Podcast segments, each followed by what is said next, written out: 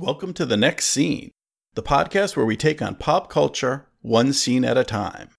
New episodes start on November 11 with our six part coverage of Home Alone for the holidays. Until then, please enjoy our return to previous holiday specials, starting with National Lampoon's Christmas Vacation Days from 2017 with host Christopher Dennis DeGuardia and Pete Mummert. Some changes to our social media since this episode was recorded. We are still on Facebook at the Jelly of the Month Club, but you can now find us on Twitter at Next Scene Pod and on Instagram at Next Scene Podcast. And now, on with the show.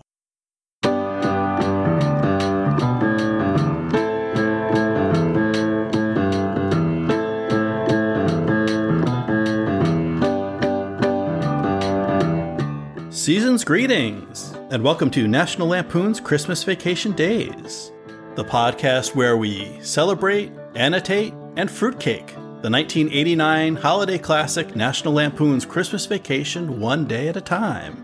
I'm Sean German from Five Minutes of Mime. I was about to say bah humbug, but I love the way you say Christmas vacation days. Like it, it just, it, as much as I hate the season, it kind of it adds a little joy. So thank you for that, Sean. I'm the resident Scrooge, Pete Mummert. You can also find me on Indiana Jones Minute. Hey, and I'm Molly Balin of Cabin Minute Cast.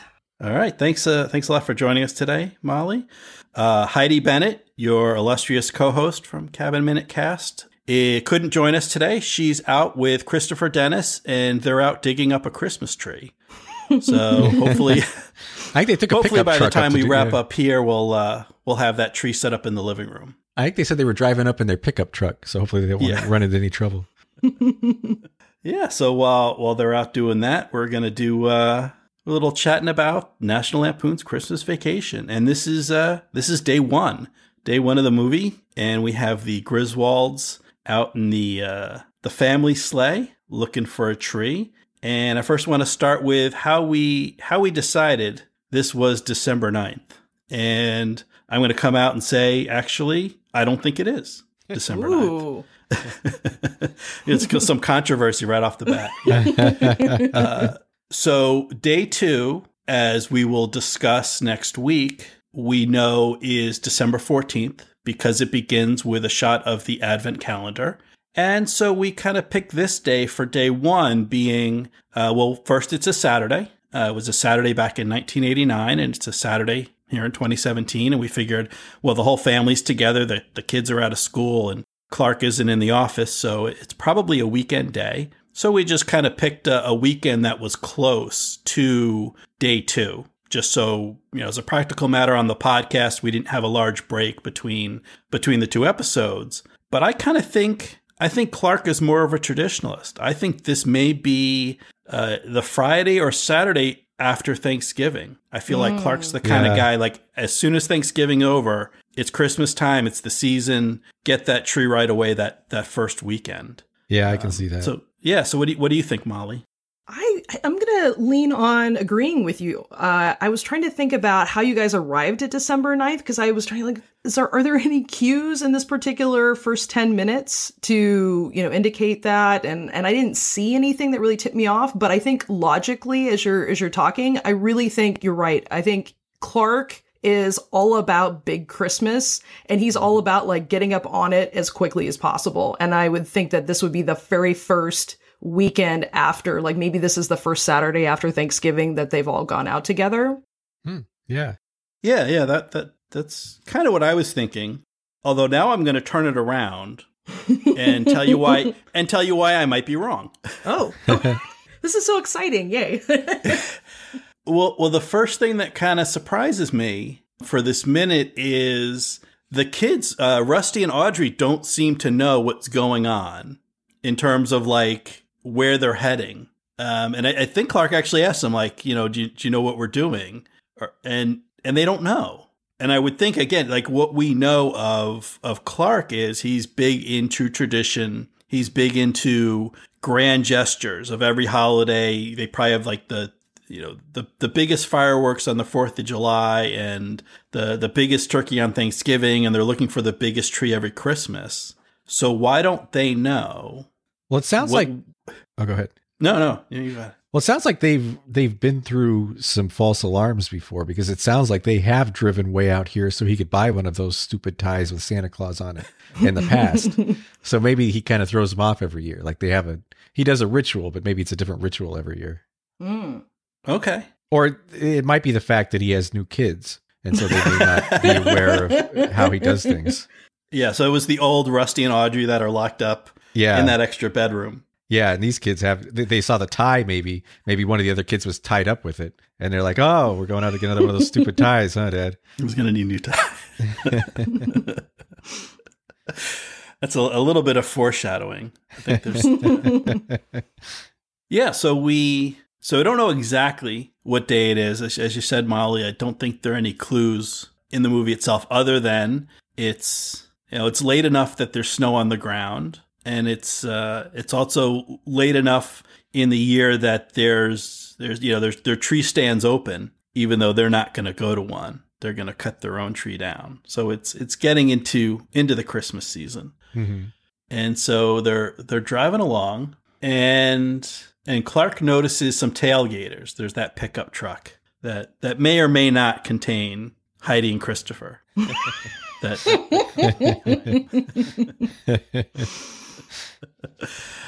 and, and I wonder like well obviously Clark makes a few mistakes Uh huh.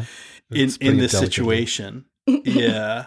And and one is if if you're ever driving and this happens to you, just let them pass. hmm Just just you know someone's tailgating, let them go around and let them go. And and like so so one of the things he says, uh I I forget the exact line, but something along the line of of best to get ahead of them so we can get away. Like I guess to be you know, uh, like they're they're driving dangerously. Let me get ahead so I can get away from them. hmm But wouldn't it be easier to just slow down, let them get away, and you can kind of like keep them where you can keep an eye on them? I don't. I just I question that the the philosophy that if you see a dangerous driver, get ahead of them. Well, Clark has real control issues, and I think these are going to show up over and over in this movie. but he doesn't want to let them have any control over the situation at all. Even though Mhm. he he technically doesn't have any control, he's going to do everything he can to give the illusion that he does. Well, this is also a, a Ford Taurus wagon, and I understand that. I don't. I didn't look up how much like horsepower that the Ford Taurus wagon does have or did have in 1989. I will say from personal experience, I did have a 1989 Ford Tempo, Uh-huh. and aggressively passing drivers was not something I was really capable of in the car. so I just I just laugh that there's that the will is there. I don't know that the vehicle can match it. Yeah, yeah. That that's a good point. He's probably getting just about everything Mhm. this wagon has to give. including a finger. Yeah. he does he does give that and that's that's an interesting moment he's he does what i've taken to calling um he pulls a Vizzini after the character in the princess bride Uh-huh. so he you know whenever whenever someone kind of does a, a look over there distraction move Uh-huh. i think of uh i think the battle of wits and uh and when Vizzini tries to uh, Yeah. to fool the man in black, and, Yeah. and Clark pulls the same move here Yeah. with uh, look look kids a deer, you know. So because they're they're young and they don't need to see the um, the off color gesture. That's so diplomatic. yeah. Yeah. Yeah. well, and he, he smiles while he does it, and he's sure to make eye contact with you know with the guys in the truck. Because Well, there's a that's 'cause he's song in his heart. soci- Yeah. Sorry, go I was going to say I was going to say the opposite. It's because he's a complete sociopath. but maybe both. It just depends on what that song in his heart is. yeah, yeah, yeah. Well, I'm glad you mentioned that because there's some facial expressions that uh, Chevy Chase has here that are slightly unsettling to me. Like his eyes Oh, are, you know, he does Yeah. that eye popping thing a few times that just, I don't know, just the affect's off. Just not Mhm. not good feelings inside about that. No, he really feels like he's about to lose his marbles at any at any point, and he's going to snap. And I think we see that happen in a second. But he just, it seems like he's trying everything he can to hold it together, like behind that button-down shirt, and he is failing miserably. hmm Well, and so is this is this like the the Clark Kent Clark, and then the rest the of the movie we see, yeah, we see the Superman because he's. I don't think these glasses come back unless Yeah. they're just. Are they driving glasses? That's a very good Hmm. question. Yeah. I like that this is the mild mannered Clark. This is the mild mannered Clark Griswold, and he's kind of unleashed from here on out, which I, we I guess we kind of see. Yeah. So the yeah exactly. This is yeah this is the mild mannered, like you said. So it's and then maybe this is the uh the origin story. You know this this run in with the you know you know kind of this uh this menacing truck Uh huh. and uh, this you know the and then eventually you know eventually runs right off the road Yeah. and then it, you know corrects his eyesight because he doesn't need the glasses for the rest of the movie but yeah. you know Oh, nice. the the way like- these kind of you know wish fulfillment slash curses go is it's like something good but then there's also something Right. bad Yeah, this is definitely Peter Parker getting bitten by a spider. Well, there is a rather large tree that, for some inexplicable reason, has been yanked out of the ground. So I don't know if he, you know, hulks out later or how that manifests. But Yeah. yeah, Yeah.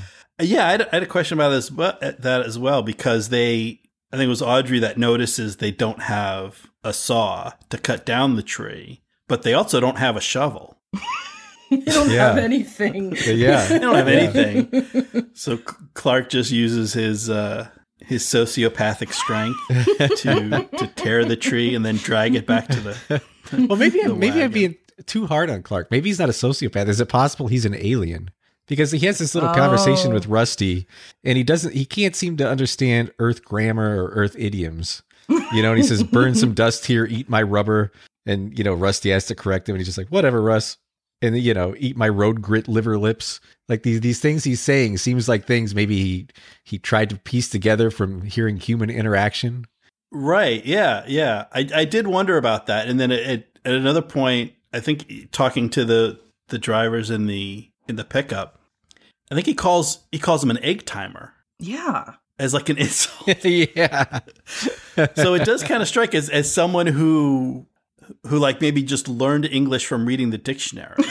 like they're, yeah, everything, they're all English words that he Yeah. says, Yeah. but they're not always in the right order. Right. Right.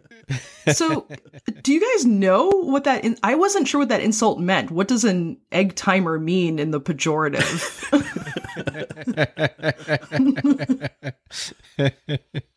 No, I, I have no idea what that means. the only thing I could think of is that usually it's short. Like an egg timer is like what three or five minutes. Like to it doesn't take too long to to cook an egg. But is it like a So watch it pot means- never boils? So you're just watching the egg timer and it seems like it's interminable. so maybe Oh, it's maybe, just oh this yeah. guy's this guy this guy's just never gonna leave. But it is interesting Yeah. that these guys in the pickup truck seem to be kind of like uh, more local flavor versions of Clark because all of their Mm. behavior seems very much like the same kinds of things he does. Yeah, yeah, and we'll we'll that's something we'll touch touch upon. Little foreshadowing for future days is is yeah Clark's reaction when he runs up against someone who is very much like himself. Mm. That these are kind of so they've left. Um, you know, they they've left sort of the near city suburbs to go out to the country in Mhm. in the wilderness, and so these are kind of a more rural version of Clark because the other Uh-huh. driver is also inappropriately reacting to the situation. Either one of these drivers should just let Right. the other one go ahead. right. Right. So yeah, he's he's running up into uh yeah, a, a mirror version of himself in, in a way. Which is kind of wonderful. Like they found each other, like out in the Yeah. woods. Yeah. this yeah, this could be a very tender moment here. Of, uh, yeah. Yeah. uh, you know, this re uh, yeah, reunion of kith and kin. Just trying to imagine who uh, Christopher and Heidi are running into right now. Oh no. Yeah. Oh, we should probably yeah, I don't know if we need to be worried. Uh, so anyway, so so speaking of the the folks in the pickup truck, the uh, the alternate versions of Clark, I just want to mention uh, who who we're seeing, and they're actually so they're credited as Bozo number one and number two, uh, but they're actually uh, two pretty. Uh, uh, well, I won't say pr- well known because I don't know too many stuntmen, but uh, two quite accomplished stuntmen. Huh. Uh, so I believe the the driver is Tony Epper, and the passenger is Billy Hank Hooker, and they both have uh, extensive credits in IMDb as stuntmen, both around a a hundred credits each, and they both come from kind of stunt families. Both have siblings and father fathers who were uh, previous stuntmen as well. And in some of the movies, so uh, the the driver Tony Epper was in uh, did stunts for the Omega Man, uh, for Sil- Soylent Green, uh, was also in Blazing Saddles and 1941. Wow. Cool. Well, nice. And then uh, Billy Hank Hooker did stunts for Smokey and the Bandit 2. Uh, was in Lethal Weapon, and then also uh, Batman and Robin. Hmm. So there you go. So uh, so How so about- quite accomplished How folks about- that are. oh, sorry, Sean. Go ahead. How about the third man in the truck? Was there a third man in the truck? There's there's a third man in the truck that seems to disappear. I did not the- notice a third man in the truck. Like about four minutes and twenty something seconds in, if you look when they show the truck from behind, you actually see three people in the truck. Oh. All right, now I gotta like. Yeah, now I'm like, now we're gonna have to, have to pause and look. I know when certainly when they're when they're just driving by, Right, uh, they're when, just when two. they're passing Clark, it looks like there's two. But you think there's a third person in there? You can even see all three heads moving. Like they've got It's a bunch not of a- guns in the back. It's not a deer or something. maybe it's uh maybe it's the original Rusty. Like maybe he's he's trying to track down his dad. oh no. so is this before they get out from under the? Yeah, this is right at the right when the truck first starts tailgating them, and that you see the truck from behind, and you see like those mud flaps on it, and you can see Mm. three people clearly in the cab. And then when they cut back to the front shot, you only see two. It's right after he says that jackass is riding my tail. Oh my god, you're right. yeah, yeah, there are. Yeah, and there's like there's a rifle too. Yeah, there's several rifles. That's interesting. I'm wondering if we lost our third driver. Is Sean still there? Sorry about that. I. Oh my God, you're right.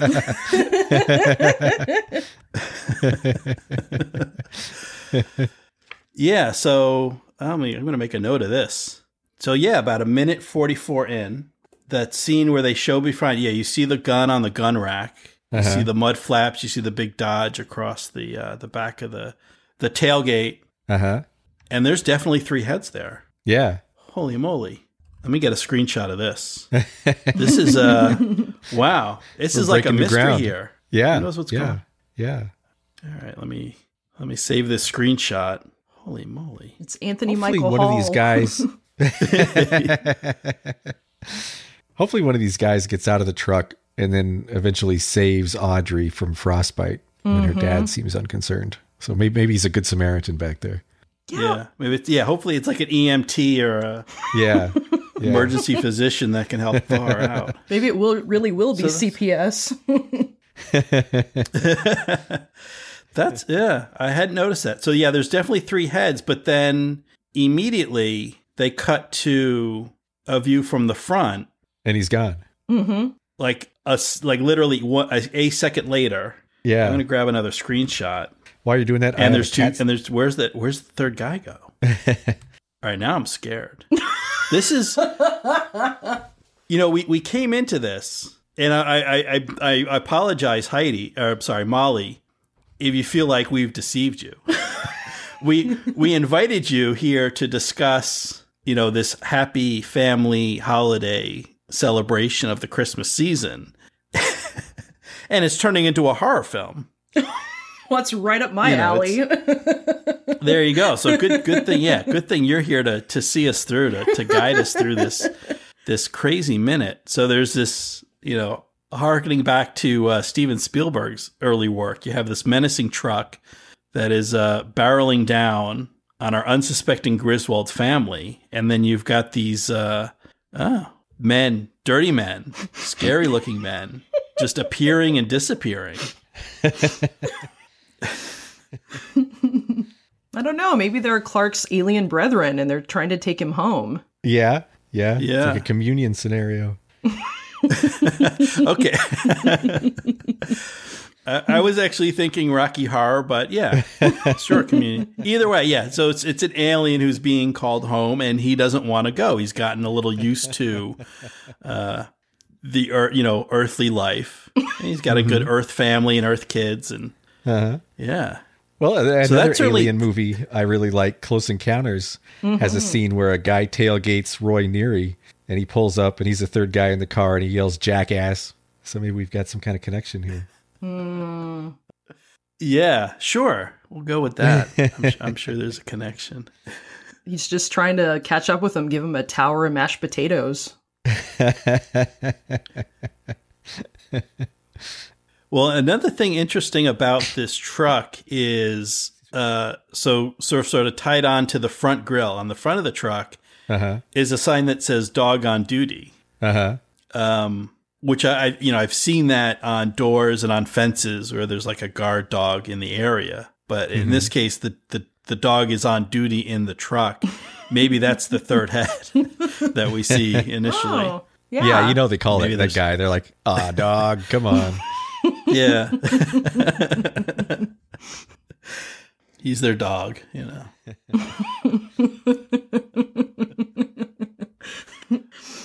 And these guys could be law enforcement too.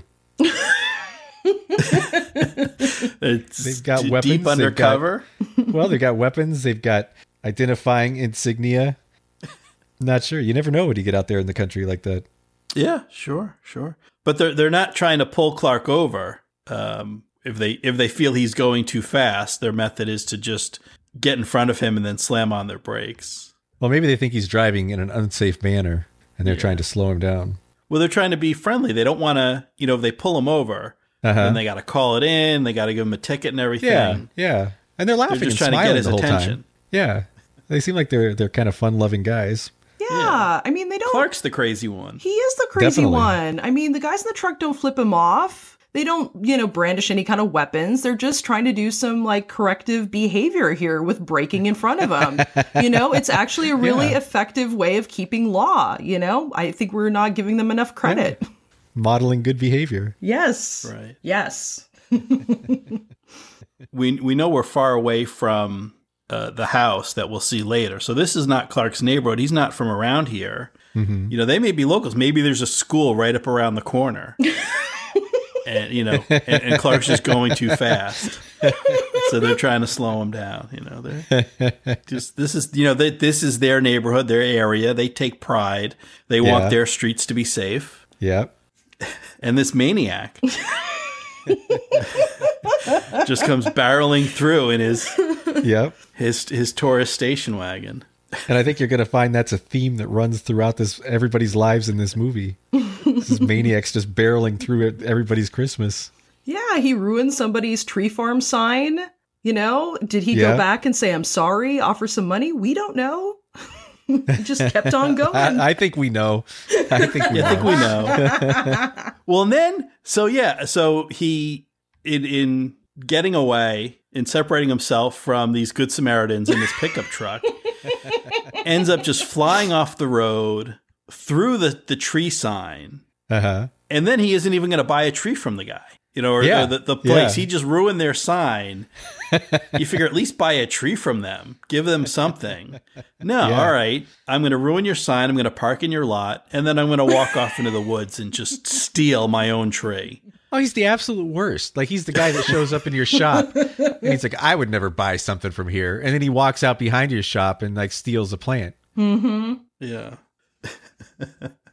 yeah. Well, he, he's the guy. He goes into the store and he asks the salesman, you know, a dozen questions, and he goes through all the different models and options and features, and then he go home, and then he just go home and, and, and buy it online. You know, buy it from Amazon. Yeah. Mm-hmm. Like, Yeah, I don't think he goes home. I think he shows them his cell phone with Amazon out.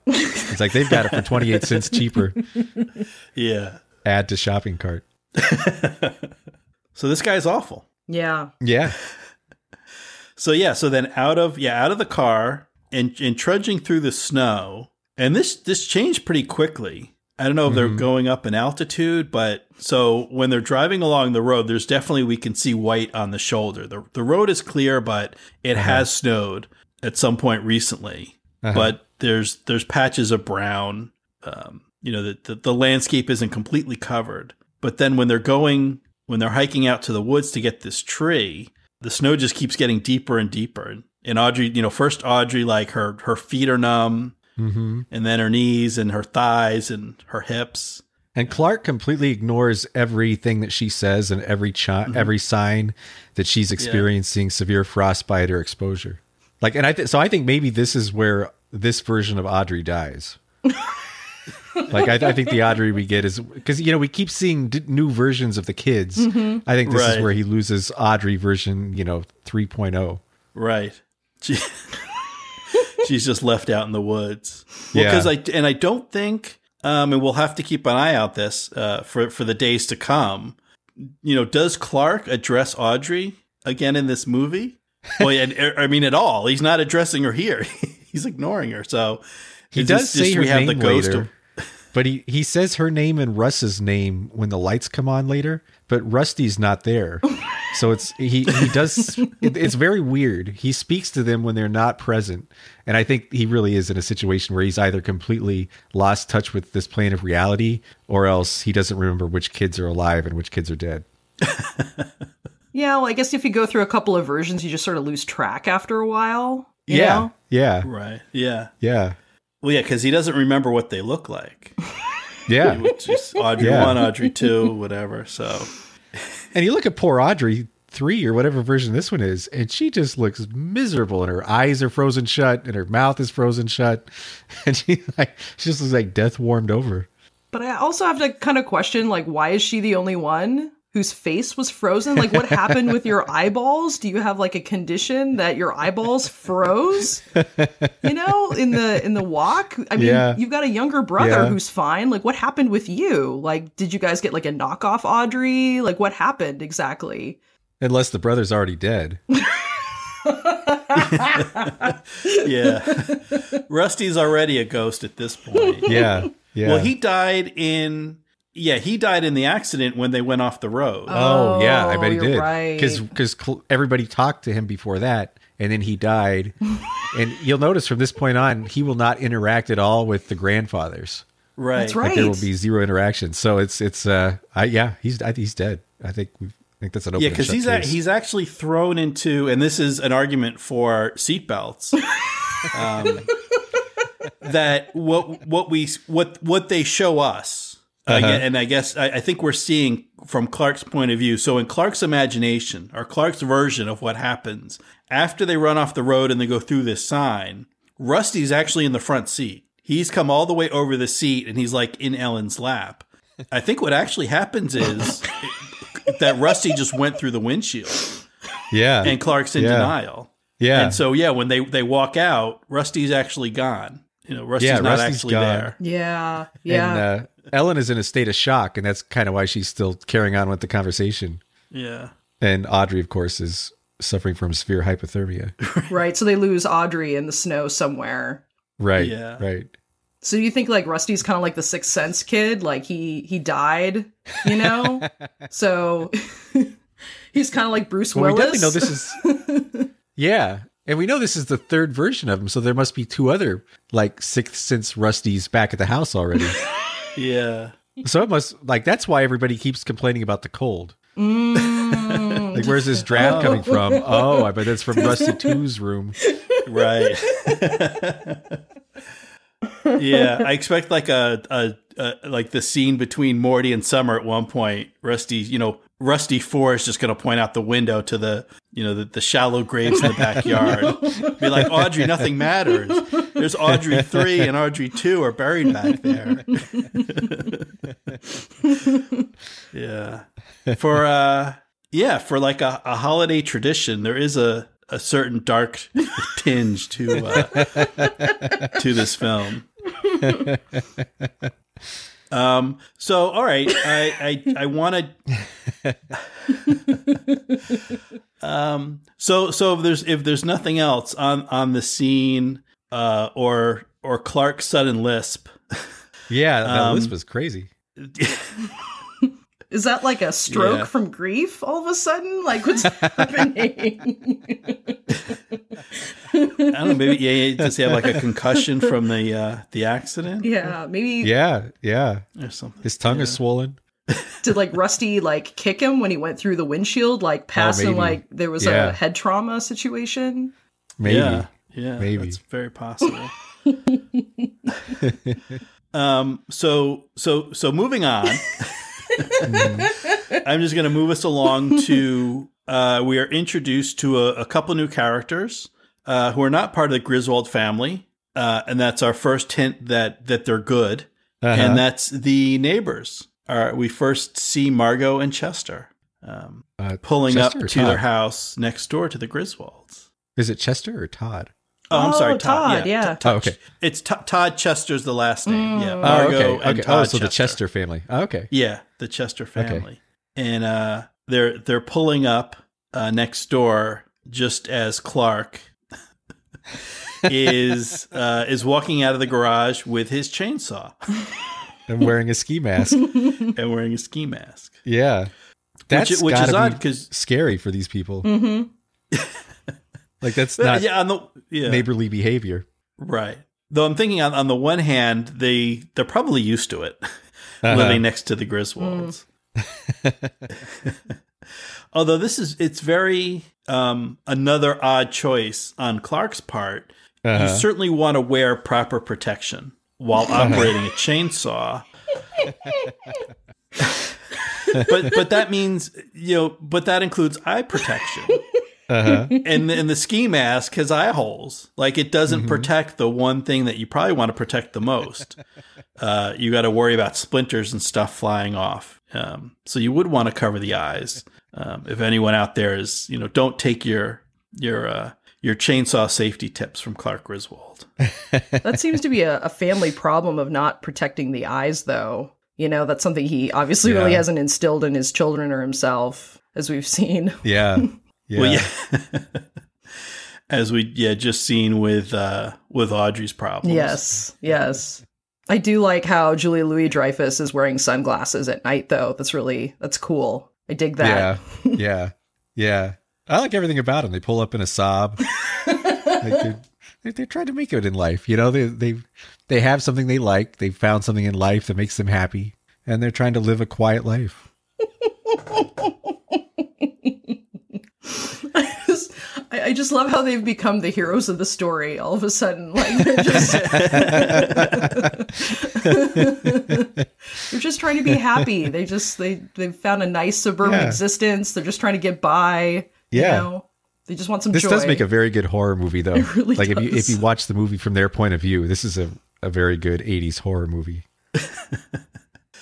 Well, well, you think about it, they don't. Uh, they're rather inoffensive, de- Mhm. design wise aside, and, and it'll be later days before we, we see their their interior decoration decisions that they've made. Uh-huh. But in terms of they, you know, they and they don't really, you know, they don't certainly they don't do do anything against the Griswolds, but they're not even particularly insulting until he starts to attack them, and um, you know, purposely and then accidentally, quote unquote. At least in his, again, I presume the movie we're seeing these things through Clark's perspective. Um, Mhm. You know, all these things in his mind that are that are just accidents, yet somehow um, he's always inflicting damage on these neighbors.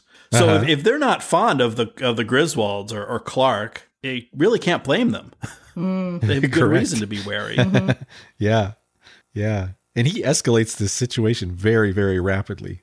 He does. You know, like, yeah. Todd just says, Hey, where are you going to put a tree that big? and then Clark just bend over and I'll show you.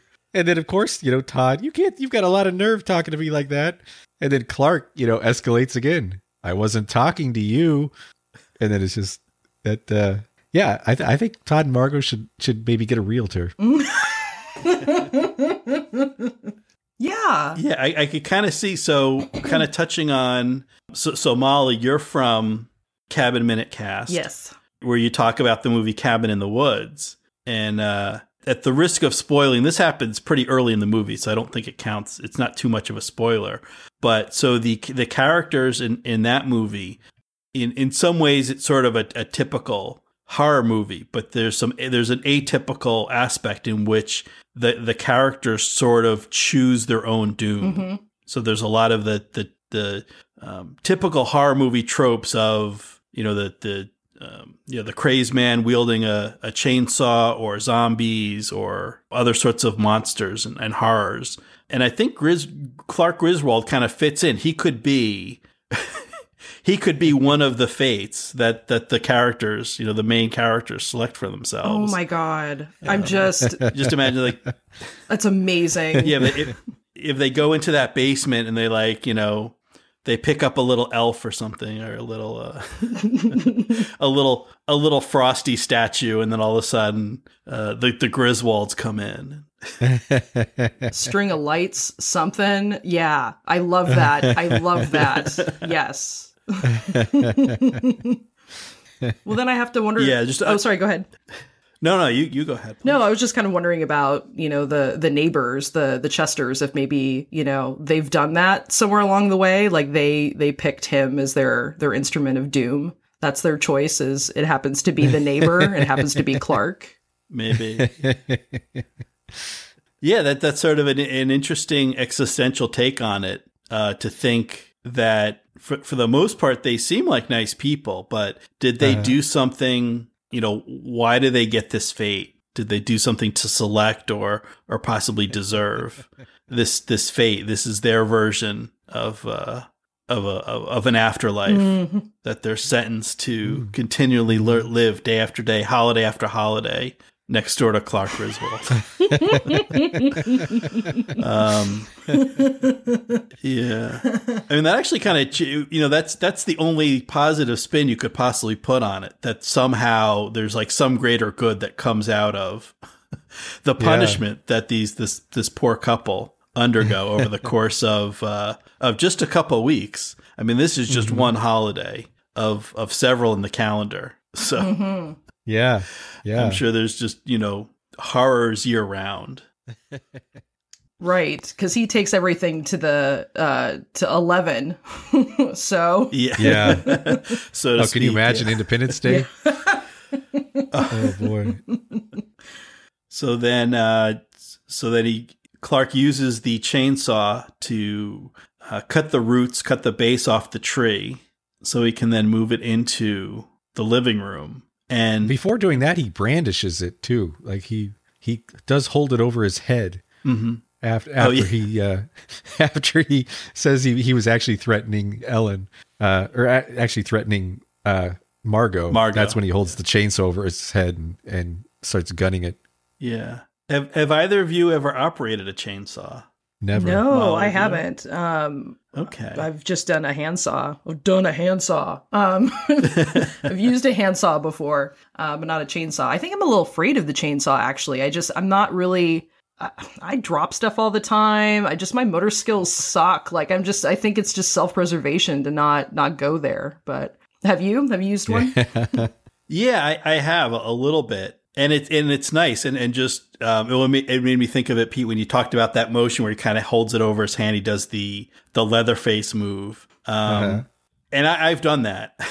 it just feels natural, like when you have a chainsaw in your hands, it just feels Uh-huh. like the right thing to do. Um, yeah, so a, a few years ago, we had a, a tree that had to come down. It was kind of withering and dying, and it was had large branches that were hanging over the house. We worried it was gonna it was gonna come down one day, and so we decided, you know, have someone come and just take. I didn't. It was tall, like 30, 40 feet. I didn't. I didn't cut the tree down. Um, I had a professional come and do that, but I'm like, okay, cut it down and then just leave it, and then I'll cut it up for firewood after you guys do the the hard work and and yeah I picked up a chain you know really just an excuse so I could go out and buy a chainsaw and and I admit I the first time starting it up I did that move I did the, the holding it over the head and um but I it, it but I did not do it immediate, immediately after threatening my neighbors it was, it was I just did it myself you know so I'm not I'm not a I'm not a sociopath on the on the Clark Griswold scale or or at least I'm very low on the scale Do you still have all 10 fingers? I do. I do. Oh, and good, and and all 10 toes, yeah. I was very careful. you have to, you know, it's have have respect for for that kind of tool. They uh they are dangerous. Yeah. But uh but they do cut through wood very quickly.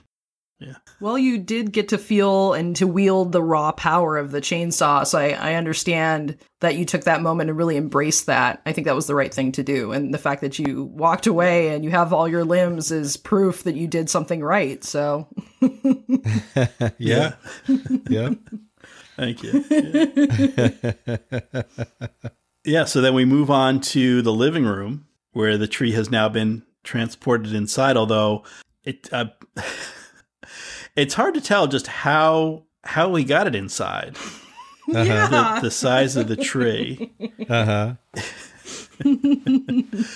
Um, you know, it, it's a question I'm you know, I'm with Todd. In in questioning, you know, where are you going to put the tree? I think everyone, uh, at least everyone who's still alive at this point of the movie, is questioning. Mm-hmm. Um, so uh, just to kind of pull out of the the movie for a bit. So so Molly, do you uh, do you get a Christmas tree? Is that a tradition in your family, or was that a tradition growing up, having a killing a living thing and, and dragging it inside your your house?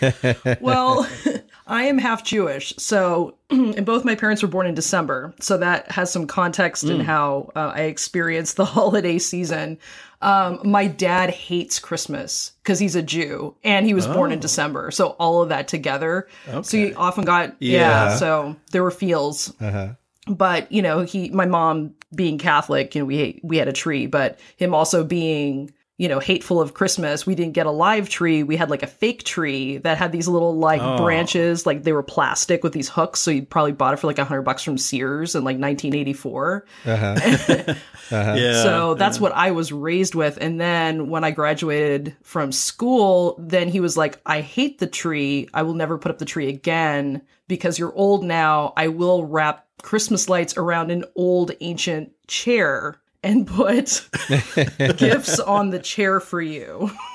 so I like that. I like Yeah, yeah. I do too. Lights up the chair and Yeah.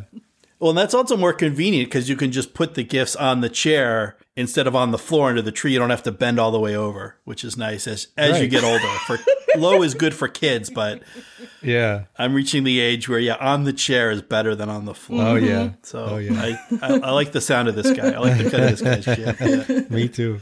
yeah. So how how about you, Pete? You a, a I'm I'm guessing not a tree fan. I am not a tree fan. I don't like cutting down a living thing to bring into the house. My wife is a huge tree fan. And so like when I was a kid, we had terrible Christmases and we always had the plastic tree and that was fine. And then I I tried to convince my wife that hey, plastic trees are great.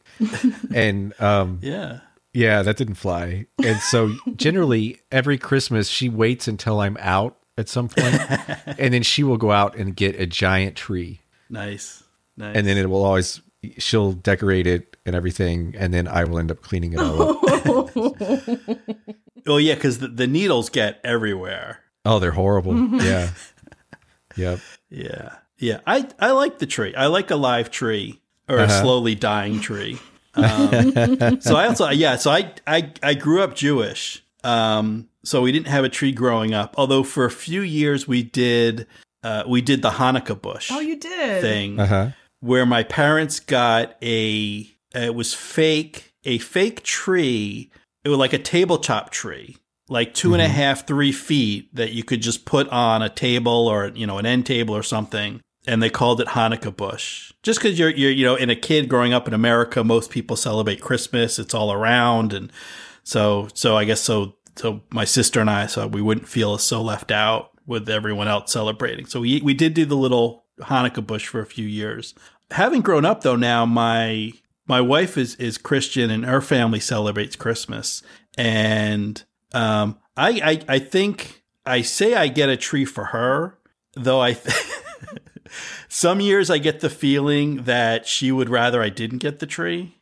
But I like the smell. I wouldn't do a, a, a fake tree. If you're, if you're not into it, just, you know, do, if you like it, do it. If you don't like it, that's fine, but don't do it. Um, Uh-huh. I like the pine smell. I like the smell of, of a real tree inside the house. Um, but it seems I, it seems no matter how quickly I get it into water, because supposedly they're supposed to live for a little mm-hmm. while. But it seems mm-hmm. like no matter how quickly I, I get it into water and I, I make sure there's water in the stand all the time, the thing is just throwing leaves or throwing mm-hmm. needles everywhere. Which I can't be upset because I'm I'm you know I don't go and I don't I'm not Clark, Clark Griswold. I'm not out in the woods killing my own tree, but I am I am picking up a tree that someone else killed. So I don't expect any sympathy from the tree. But it does seem like the thing is is throwing needles as far as it possibly can. But uh but I do I, I like the smell, the pine smell. So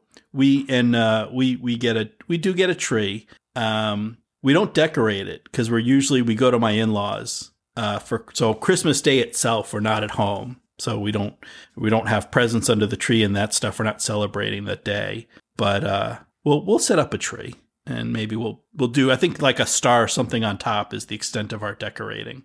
But uh, yeah, I'm a I'm a fan of uh, of that kind of thing, and I like like again, I like I like the the piney smell, so I'm into it. The smell is really nice. I'm kinda- yeah. Yeah. Yeah. and I know there's there's there's pine candles and other stuff, but I don't. It's not quite the same as the the real. You know, the there's that this just the smell of a of you know a majestic evergreen slowly dying in the corner of your living room that uh that a you know a green candle just can't match. so you know, there's there's a little bit of Clark in me. I guess. Yeah. Yeah. Um, and so we're wrapping up uh, the first day of this holiday season with the Griswold household, and now we're uh, we're up in bed with Clark and Ellen, and uh, I- I'm definitely with Clark. So as someone who goes out and um, who will get a formally live tree, and although I don't cut it down myself, you do have to uh, you have to cut off a little bit on the trunk because it kind of scabs over. So you take a fresh slice on the trunk and then you put it in water, and, and so it's supposed to be able to take up water and, and live a little bit. So uh, I always end up with just the sap ends up everywhere, I end up sticky for the next week. Yeah. So uh, I'm I'm with Clark here as we see he's he's getting stuck to this magazine. He's he's trying to read while he's in bed. And uh, another thing I noticed, I don't know if, if if either of you were able to do any research on on that magazine he's reading. Yeah. So we see on the cover it's it's People, right? It's a People magazine, Uh huh. and the headline it says the uh, the new Wall Street. So did either of you do any any research on that? I did. That's uh, Jeremiah Chechik, the director of the film, whose picture's on there. Oh, okay. They like made a special little call out to him, or he made a special little call out to himself. yeah. So humble. Yeah. Yeah. cool. All right. Well, I was yeah. I was kind of taking a chance on that because I I I couldn't figure out who it was. I did figure out that that's not it's not an actual People magazine. It's a Okay. cover they they they prop you know they they uh, mocked up for the movie, but actually I wasn't Uh-huh. sure who it was. yeah, it's pretty funny. They just it's just him, his director cameo, and I like that the scene ends with uh, Clark completely tuning out Ellen when she starts to say something he doesn't want to hear. like she talks whenever anybody starts mentioning truth about his behavior, he immediately tunes him out. Yeah. Yeah. So I, I kinda- that that may be a running theme. So maybe Yeah. we, we might see that a time or two again in the days to come. There's a lot of. But this is, Oh, sorry. uh, go ahead. No, no, Oh, please. I you was go just- there's just a lot of pink here in this scene. There's just a, you know, Yes. like even the jammies are, you know, and I understand it's 1989, but you know, I just think of like my dad. My dad never wore pink and white and purple and green jammies typically. You know, he was like an Old Spice, you know, wearing kind of kind of dude. Uh-huh. So um, I don't know if your dad's wore jammies or not in this fashion, but I was like, huh. Yeah, Clark's making some bold choices here, especially for the '80s. Like this wasn't this wasn't I think normal American male attire and decor for the '80s. Right. I- I think that's they- interesting. Yeah, they, they both seem a little overdressed for the Mm-hmm. occasion. Well, so yeah, so Clark's got his his jammies on. Ellen's wearing. I mean, it looks like the the base is sort of a normal nightgown, but then there's. It looks like it's a separate piece, like a. I don't know if it's a robe or a shawl or. I don't know. I get the impression like the nightgown itself is probably just sleeveless, but then she's wearing something over top it that like Mhm. that seemed like that would be uncomfortable. Like maybe that's something you walk or when you you put on when you get out of bed, but you should take off when you get into right bed. when you're going. Yeah, Yeah. yeah. Uh, mm, they're just dressing up for the camera. I do like to see her pencil in her hand the whole time, like she's working on this crossword. Yeah. Well, and then and and speaking of the the attention or lack thereof that Clark is giving to Ellen. So this ends with he's he's going to lean over and turn off the light. Uh-huh. Like she's she's yeah, she's still got she's got the paper with the crossword. She's still got the pencil in her hand. Uh-huh. and he's just decided he's yeah. He's done. He's done with this conversation. He's gonna go turn out the light. And that's it. So this really is he's a, he's a horrible horrible horrible man. This clark Griswold. Yeah, if you survive like being his family, it's just got to be absolutely exhausting every day. well and and not many people do. I mean she's the only one. Right. She Yeah, survives she's well the and, only and- one. Yeah. and cousin eddie um he survives but Oh, he's true. he's obviously not he doesn't live with clark full time but this is Yeah. something that only an adult can do obviously the children don't last Yeah, yeah. And I guess the question is: Does that make her an accessory or an enabler, or what? What exactly is she here? um yeah i mean maybe like is is would this qua- would she qualify for stockholm syndrome Oh, yeah. She's she's Yeah. she's sympathetic to him for for a certain Yeah, certain case. I think that you know I the, think we- you, they always wonder question when someone's been um, occasionally someone will will come out they've been kidnapped and they've been held for years uh huh. and then the questions come out well like you know for all that time was there no opportunity like couldn't you have escaped at some point um, and I think that applies to Ellen as well Yeah. Because she does get you know they, they were just out you know she could have made a run for it in the woods although then she risks freezing to death with uh with Audrey 3 Yeah, yeah. Maybe she could have met up with the nice people in the truck, though. Yeah, yeah.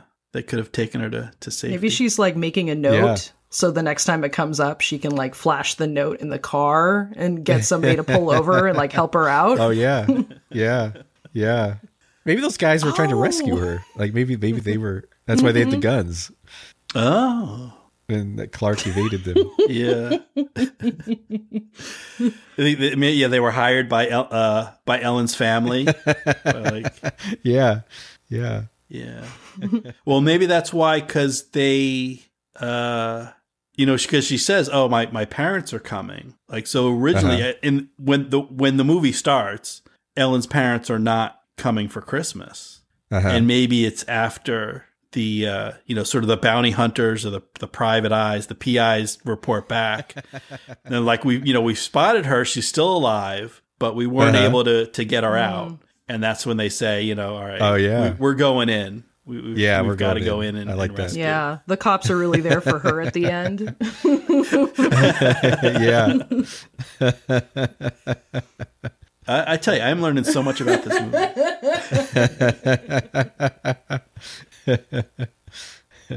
and uh, so then that brings us to uh, the end of day one. Ooh, the end Nice. of December 9th in uh in the Griswold household. Well, all three of us seem to have made it, so that's that's that's a happy day. Yeah, I, I, I hope Heidi and Christopher are doing as well. Yeah, Um, hope they're hopefully they're they're able to out pick up. Audrey Yeah. out there somewhere. Yeah. may they fare better than Audrey and Russ. Yeah, Mm. yeah. Uh, so so anything else to stay? Anything else uh, about this day from uh, Molly or Pete? Yeah, I I'm think we're good. Good. All right, all right, then we're good. So I think we'll uh, we'll wrap it up. Uh, thank you very much, Molly, for joining us. Uh, thank you, folks, all out there for uh, for listening. And uh, so, Molly, if folks want to hear more from you and more of your commentary on um, on killers with chainsaws and, and other horrors, where, where can they find you?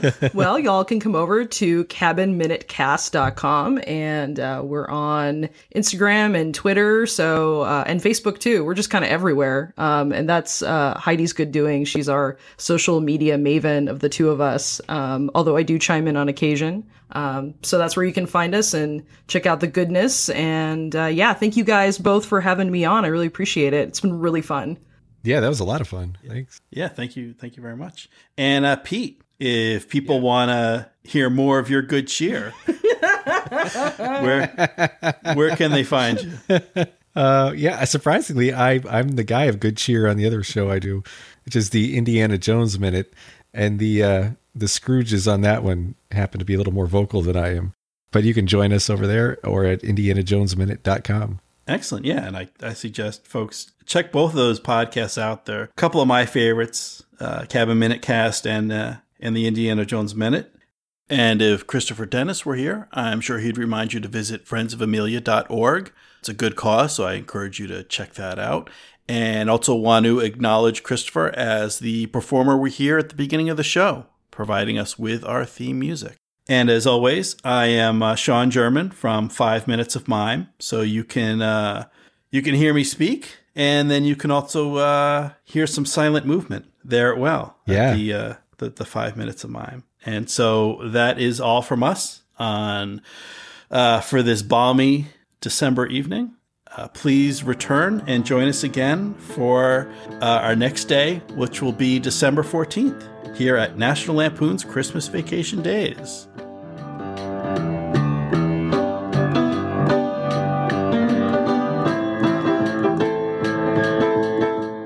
And we gotta we gotta come up with uh, a, an ending, a snappy sign off or something. Yeah. But we don't have it yet, Yeah. so uh, so we just end it and it's over. Yeah. Eat my road grit, liver lips.